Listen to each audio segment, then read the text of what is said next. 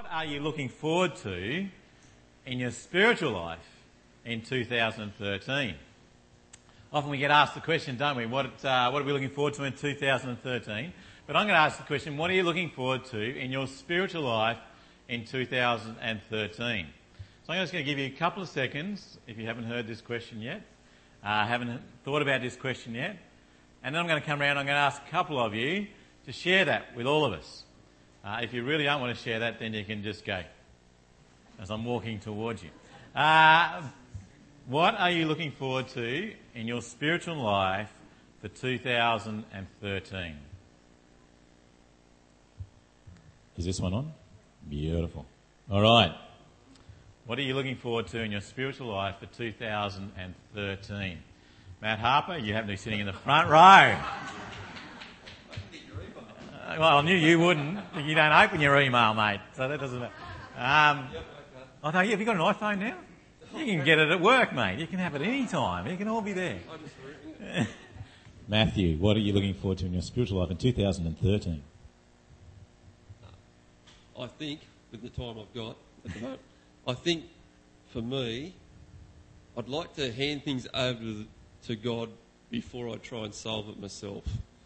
I think, particularly uh, for myself, I like to try and sort things out. I like to organise things, I like to have it running my way, and then I go, Thank you, Lord, um, I'll now hand it over to you. Instead of perhaps saying, Lord, I want to give this to you, show me, guide me how to lead my family, how to lead work, how to juggle everything, and Lord, yeah, show me the way to do it. Good option, mate, good option. I'm going to ask you about that in a few weeks' time. Okay. Karen Mormon. Um, I did get your email and I gave this a little bit of thought. Thought and, you might have. and I think that this year, I, I think that I, um, I'm going to be a little bit selfish in my spiritual walk. And um, we've had a busy couple of years and every year is different, but I think this year I will be a little bit more selfish and I would like to um, have more time to read and um, more time to. I'm really looking forward to finishing Revelations and picking that to pieces. And I found last term that was um, very, you know, really challenging and a good learning, um, good learning, good book to learn from and to um, contemplate. So I'm looking forward to that. And in my selfishness, I mean that through my reading and prayer time, um, it's not just for pure selfishness, but to better equip myself so that I'll be able to um, be a better witness, be able to speak out better. Yeah. Excellent. Thanks. Now everyone's heard this, so you can ask them these questions later, can't you? What's happening? Uh, Derek, notice it's the people on the outside lines that are getting nailed here, aren't they? So, uh, yeah, a few people are starting to move. I haven't got to that side yet. I'm making my way over. Uh, thanks, Paul. Uh, I did get your email. Um, yes, uh, I had to think about it actually. Look, uh, uh Sue and I were travelling back from home um, last night, and we were listening to a wonderful song called uh, "God's Grace Amazes Me," still amazes me, and I think for me, uh, understanding of just how much God's grace has dealt with everything in our lives and understanding that better, better is something I'd, I'd really like to uh, aim for yeah. in 2013 because God has an amazing grace. Yeah. Brilliant. Look out. Amy.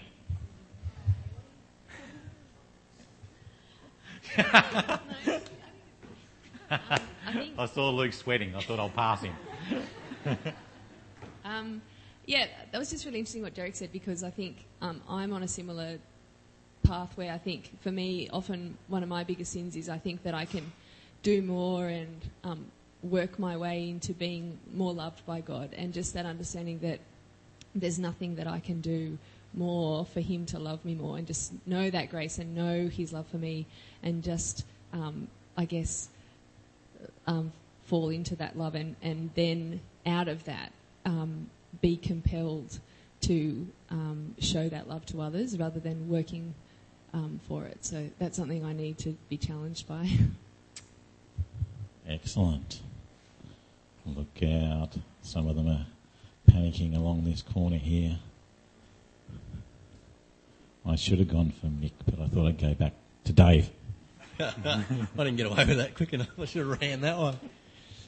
Um, for me, I suppose it's um, a challenge that I think most of us have, but that's balancing our work and our family and our church. I find there's three different sectors that we really need to concentrate on, and and you know, God knows we've got to deal with all of those and balance those well, so that we. I think to keep, for me, it's to keep Christ in our in my focus.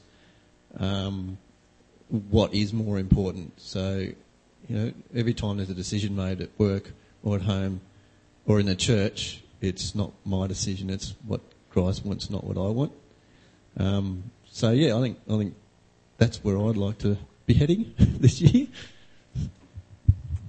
Thanks, Dave. The balance, life balance, is always tricky. Lauren, you weren't here, but it's great to have you back. Isn't it good to see Lauren? Yeah.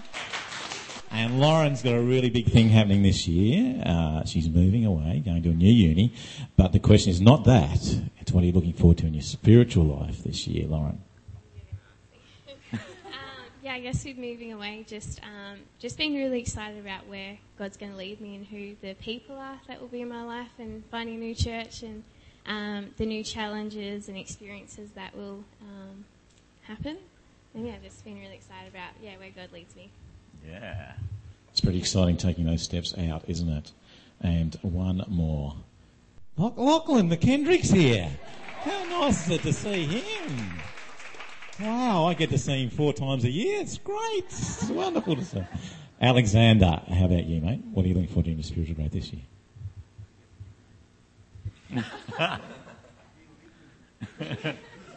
It's true. Um, what am I looking forward to? I think I'm looking forward to um, focusing, um, particularly being in step with the Spirit, in understanding where um, God's calling me to go to and where He's leading me to do ministry and to do life um, with people and with hopefully a community where I can love and serve wherever that is at the moment. So.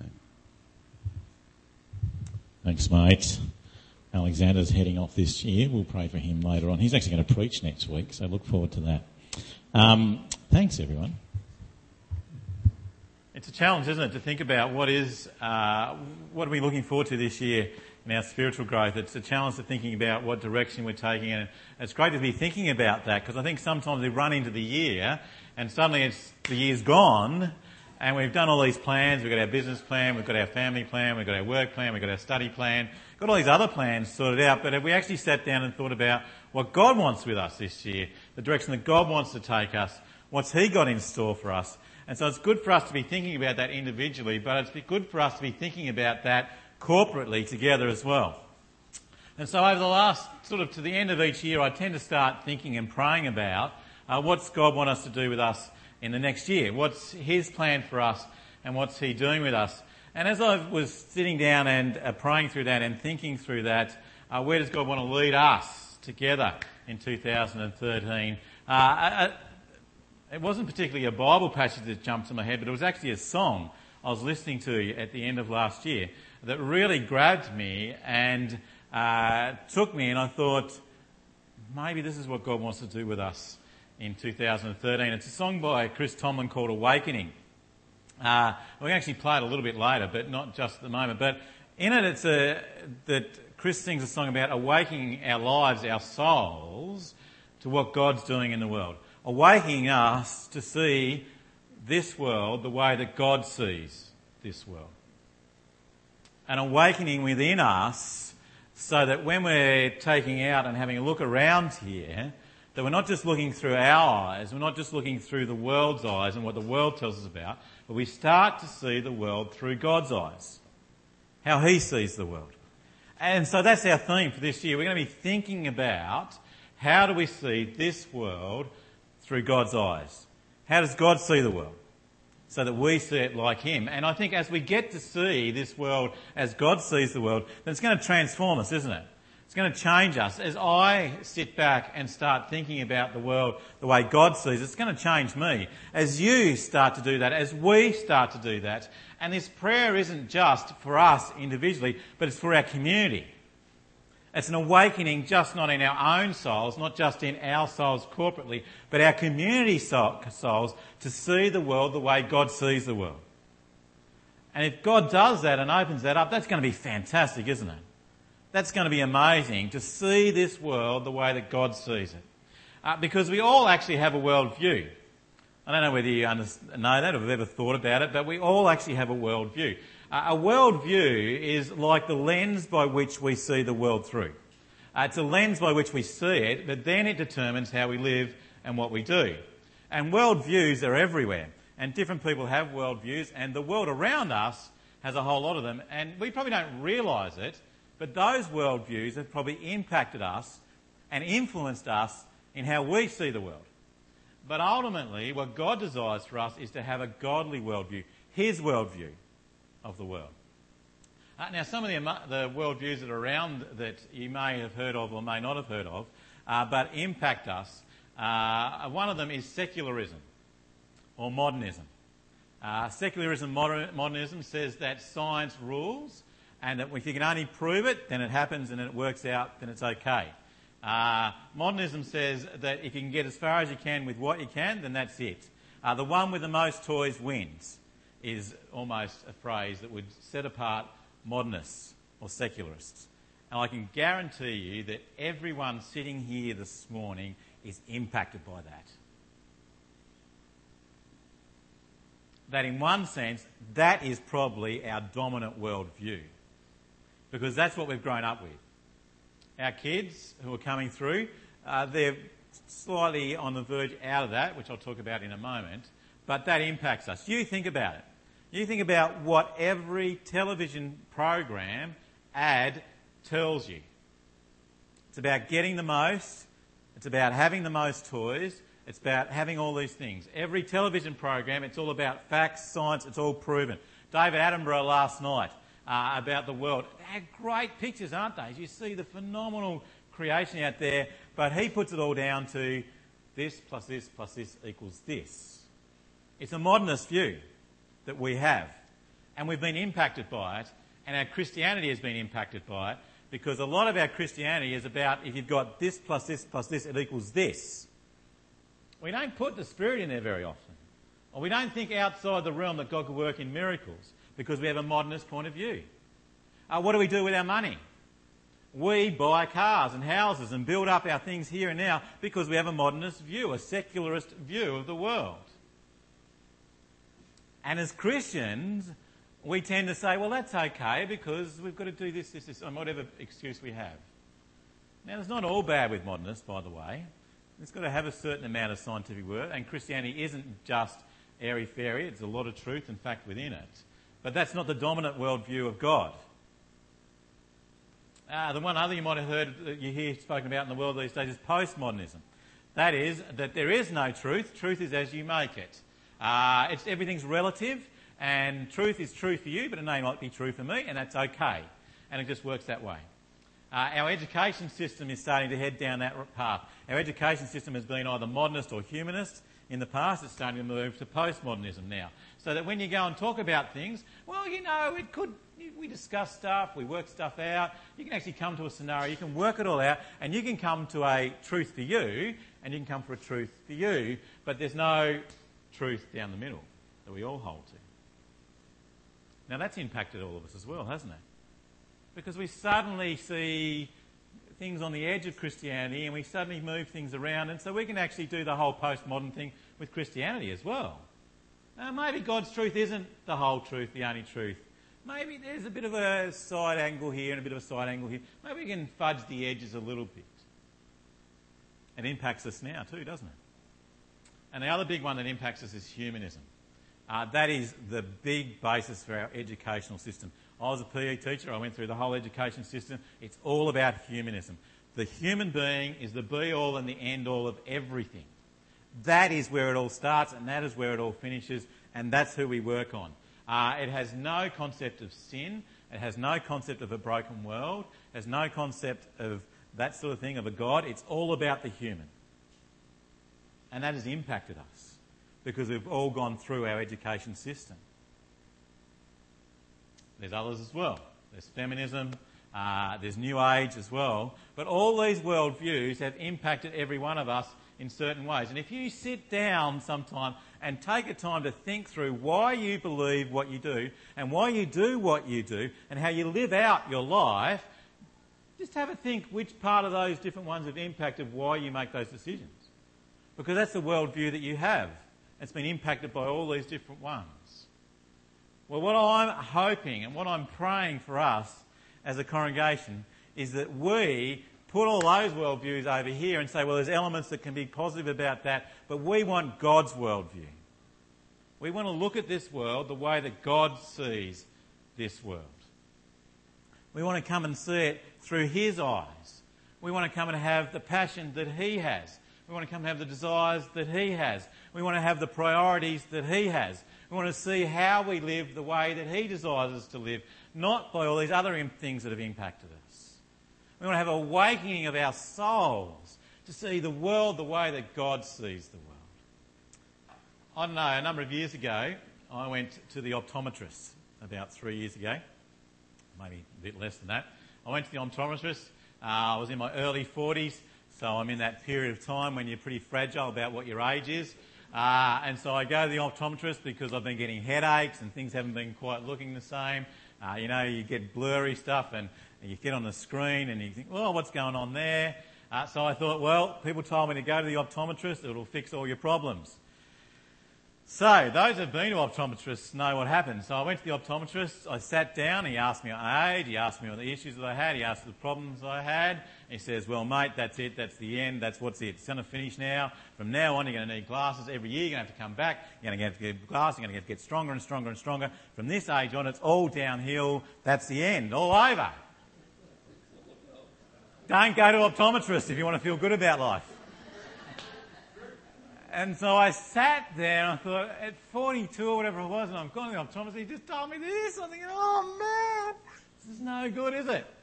Well, I got back at him. I haven't been to an optometrist for two and a half years now. Okay? I can't read my watch, and I'm about to buy a Bible that's got larger print, but I'm not going back to him because I'm not going to let him win. But after that, and I sat down, and he said, You're all gone. He starts to put a machine on you, doesn't he? I don't know if you've seen it. He puts this machine down, and uh, he puts this machine down, and then he goes through and he shows you just how bad your eyes are. But the machine shows that. Uh, and then what he does, he starts putting these lenses in there, and then he finds a lens that's, that's an A. Look at that. I can see that. And you start to see, and so he goes to that point, and then he does a little bit of refining. He refines it and he tweaks it, and then you look through and you go, wow, I can see clearly. And you start to feel a little bit better about yourself, even though you know you're on the way down. But you feel a little bit better because you can see clearly. Uh, so there's three things that the optometrist does to you to help you see clearly. And I think God gives us three gifts to help us see Him clearly and see the world clearly. So that first machine that comes down that analyses and sees what's going on, I think is God's word. He gives us this. In 2 Timothy chapter 3 verse 16, if they click that up for you. The machine to see clearly. He says, All scripture is God breathed and useful for training and teaching, uh, correcting and training in righteousness, so that the man and the person of God may be fully equipped to serve him. If we want to know, or if we want to see the world the way that God sees the world, then don't just head down to the beach and look out at the sea. Don't just think I can paddle through life and just pray. Don't think if I just live a nice life that you're going to see it. Because God hasn't left us to that to see Him and to understand Him. He has given us this. This is His machine that helps us see Him to see clearly. This is the first thing that comes in front of us. This is God's word. It is all scripture. God breathed. And if we want to see the world the way that God sees the world, we've got to get into this. It doesn't work by osmosis, guys. It just doesn't by sitting here and think church, somehow I'm going to turn out and I'm going to see the world the way God sees it. Don't get me wrong, it's going to be helpful. But unless we're into this, then we're not going to see it. This is God's great gift to us. That machine that comes in and shows us and highlights the fact that we have stuffed up, that we do sin, that we do need a Saviour, that the world isn't the way it should be, that there is a Saviour, that God has got a plan and God has an end. And God desires us to be part of that. And He wants us to know Him. He's given us the machine to do that, and that's His Word, the Bible. And He's given us a lens, is His second gift that He's given us. And the lens that He has given us is Jesus. Jesus is the one who shows us clearly who God is. I'm going to talk a little bit more about what else Jesus does for us. But Jesus shows us who God is. If we want to know God, if we want to see the world the way that God sees the world, then we need to look to Jesus. John 14, verse 6 and 7 says this. Hopefully. Click down, guys. Oh! See, I need glasses, don't I? That optometrist is right, isn't he? I thought I was doing all right. I'm going bad. Mate, I'm, that's it, all right, game over, all finished. Now, John 14, Lisa says, Jesus answered, I am the way, the truth, and the life. No one comes to the Father except through me. And then he says, if you really knew me, you would know my Father as well. If from now on you do know him and have seen him, what he's saying, if you see Jesus, you see God. If you look at Jesus, you are looking at God. If you want to know what the world looks like through God's eyes, look at Jesus. See it through his eyes. He goes on and says, I and the Father are one. If we want to see the world the way that God sees the world, we need to get into this because this points us to Jesus. This takes us to Jesus because Jesus is God in the flesh. Jesus is how we see the Father. Jesus is how we know the Father. Jesus is know how we can see the world the way He wants us to see it. Again, it doesn't work by osmosis, guys. It doesn't work by the fact that we're just sitting around chatting about Jesus. It works by getting into this and seeing Jesus and talking about that through this. He has given us the machine. He has given us the Bible. He has given us the lens. He has given us Jesus. And He is fine tuning that through His Spirit within us. I can't remember this one off the top of my head, so I have to read it with you. John 16, Jesus said the promised Holy Spirit is coming. And He's talking specifically to His disciples here, but it runs to us as well. It says, I have much more to say to you, more than you can now bear. But when He, the Spirit of truth, that's a He, when, G, when the Spirit comes to live within us, he will guide you into all truth. He will not speak on his own. He will speak only what he hears, and he will tell you what is yet to come. He will bring glory to me by taking from what is mine and making it known to you. All that belongs to the Father is mine. That is why I said the Spirit will take you, take from what is mine and make it known to you. The Spirit will refine what God is. The Spirit will refine us to what Jesus says. The Spirit will refine us so we understand it and see it. And the Spirit only leads us to what Jesus says. The Spirit will not take us in any other direction than what Jesus says. Notice that he doesn't say his own stuff. The Spirit just doesn't speak by himself. The Spirit brings his word, God's word, Jesus' word, and refines it and brings it to us so we can understand it. It will take us to Jesus. It will focus us in on Jesus. It will show us who Jesus is because Jesus shows us the Father. if we want to see what the world looks like through God's eyes, we have this, the Bible. We have Jesus, the lens. And we have the Holy Spirit who refines us and brings us that together and reveals that truth to us. Far better than an optometrist machine, isn't it? How good is God? Three amazing gifts He gives us to see the world the way that He sees it. And not only does that, but just quickly, can I say there are three things I want to highlight about what that says. And if we want to see the world the way that God sees it, these are three things that will just help us on that track. And the first one is this that when we see the world that God sees it, we see that it is His world. Genesis chapter 1. In the beginning, God created the heavens and the earth. Everything that we see, everything that we have is His. Nothing out there, nothing in here, nothing is anything but His. Think about that. Matt said, I need to get up in the morning and I need to be thinking about it and offering it to God and what He wants Him to do because it's His. It's not Matt's. Matt's day isn't His, it's God's day. Our gifts and our talents aren't ours, they're His. He's given them to us to serve Him, yes, but they are His first and foremost. This world that we have around us is His. Have a think about that. That's got to drive our worldview, doesn't it? That's got to drive the way that we live. Nothing, nothing isn't His. I don't know about you, but I spend a whole lot of time planning uh, different things that I do, the things that I have, where I'm going, what I'm doing, uh, the things I want to be, where I want to be in the future, what I want to do with my mortgage, what I want to do with my cars, what I want to do with my career, where I want to be, what I want to do. I've got all set out, the holidays, blah, blah, blah. It's all there. All right to plan, Paul. But in the end, it's his. It's not mine. I need to sit back, don't I? We need to sit back and say, Lord, it is all yours. Everything is yours.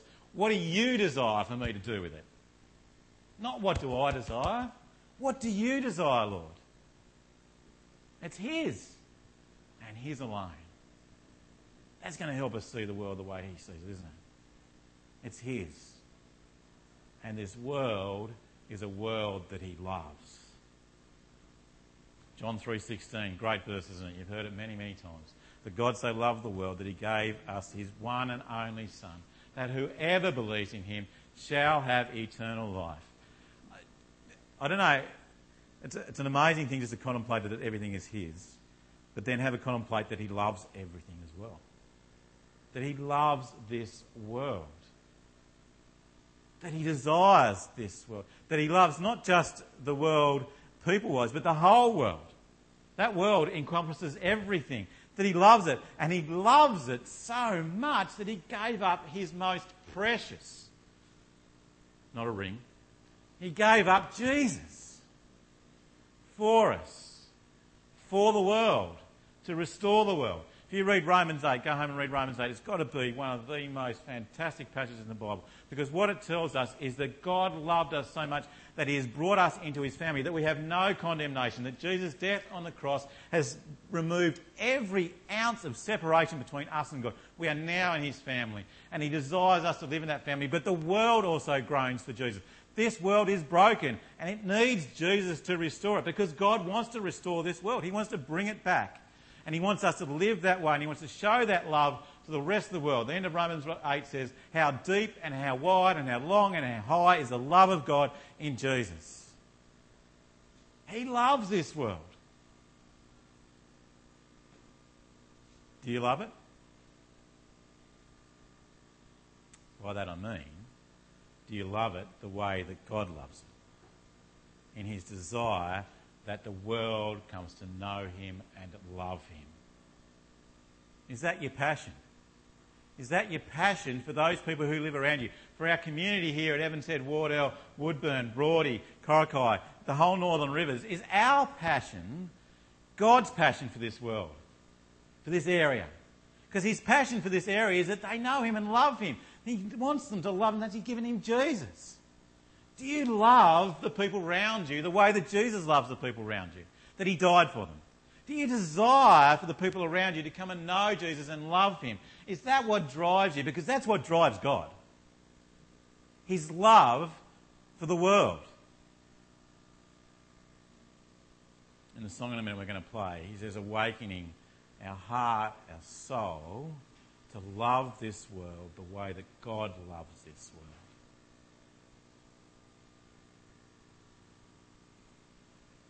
It's His. He loves this world and He desires us to love in this world. Uh, Luke chapter 10, verse 27 says this uh, Jesus asked the question, What's life all about? And he answers very clearly. He says, Love the Lord your God with all your heart, soul, and mind, and love your neighbour as yourself. He's made it. He loves us, loves us, loves it, and he desires us to love him and one another. Desires us to truly love one another. Not just in words, but in deeds, in actions. If we see the world that God, the way God sees the world, then that's what we're going to see. He has gifted us amazingly with three ways to do that. He's given us His Word, He's given us Jesus, He's given us the Spirit. And within that, He shows us through His Word that it's His world, that He loves this world, and He desires us to love one another within it.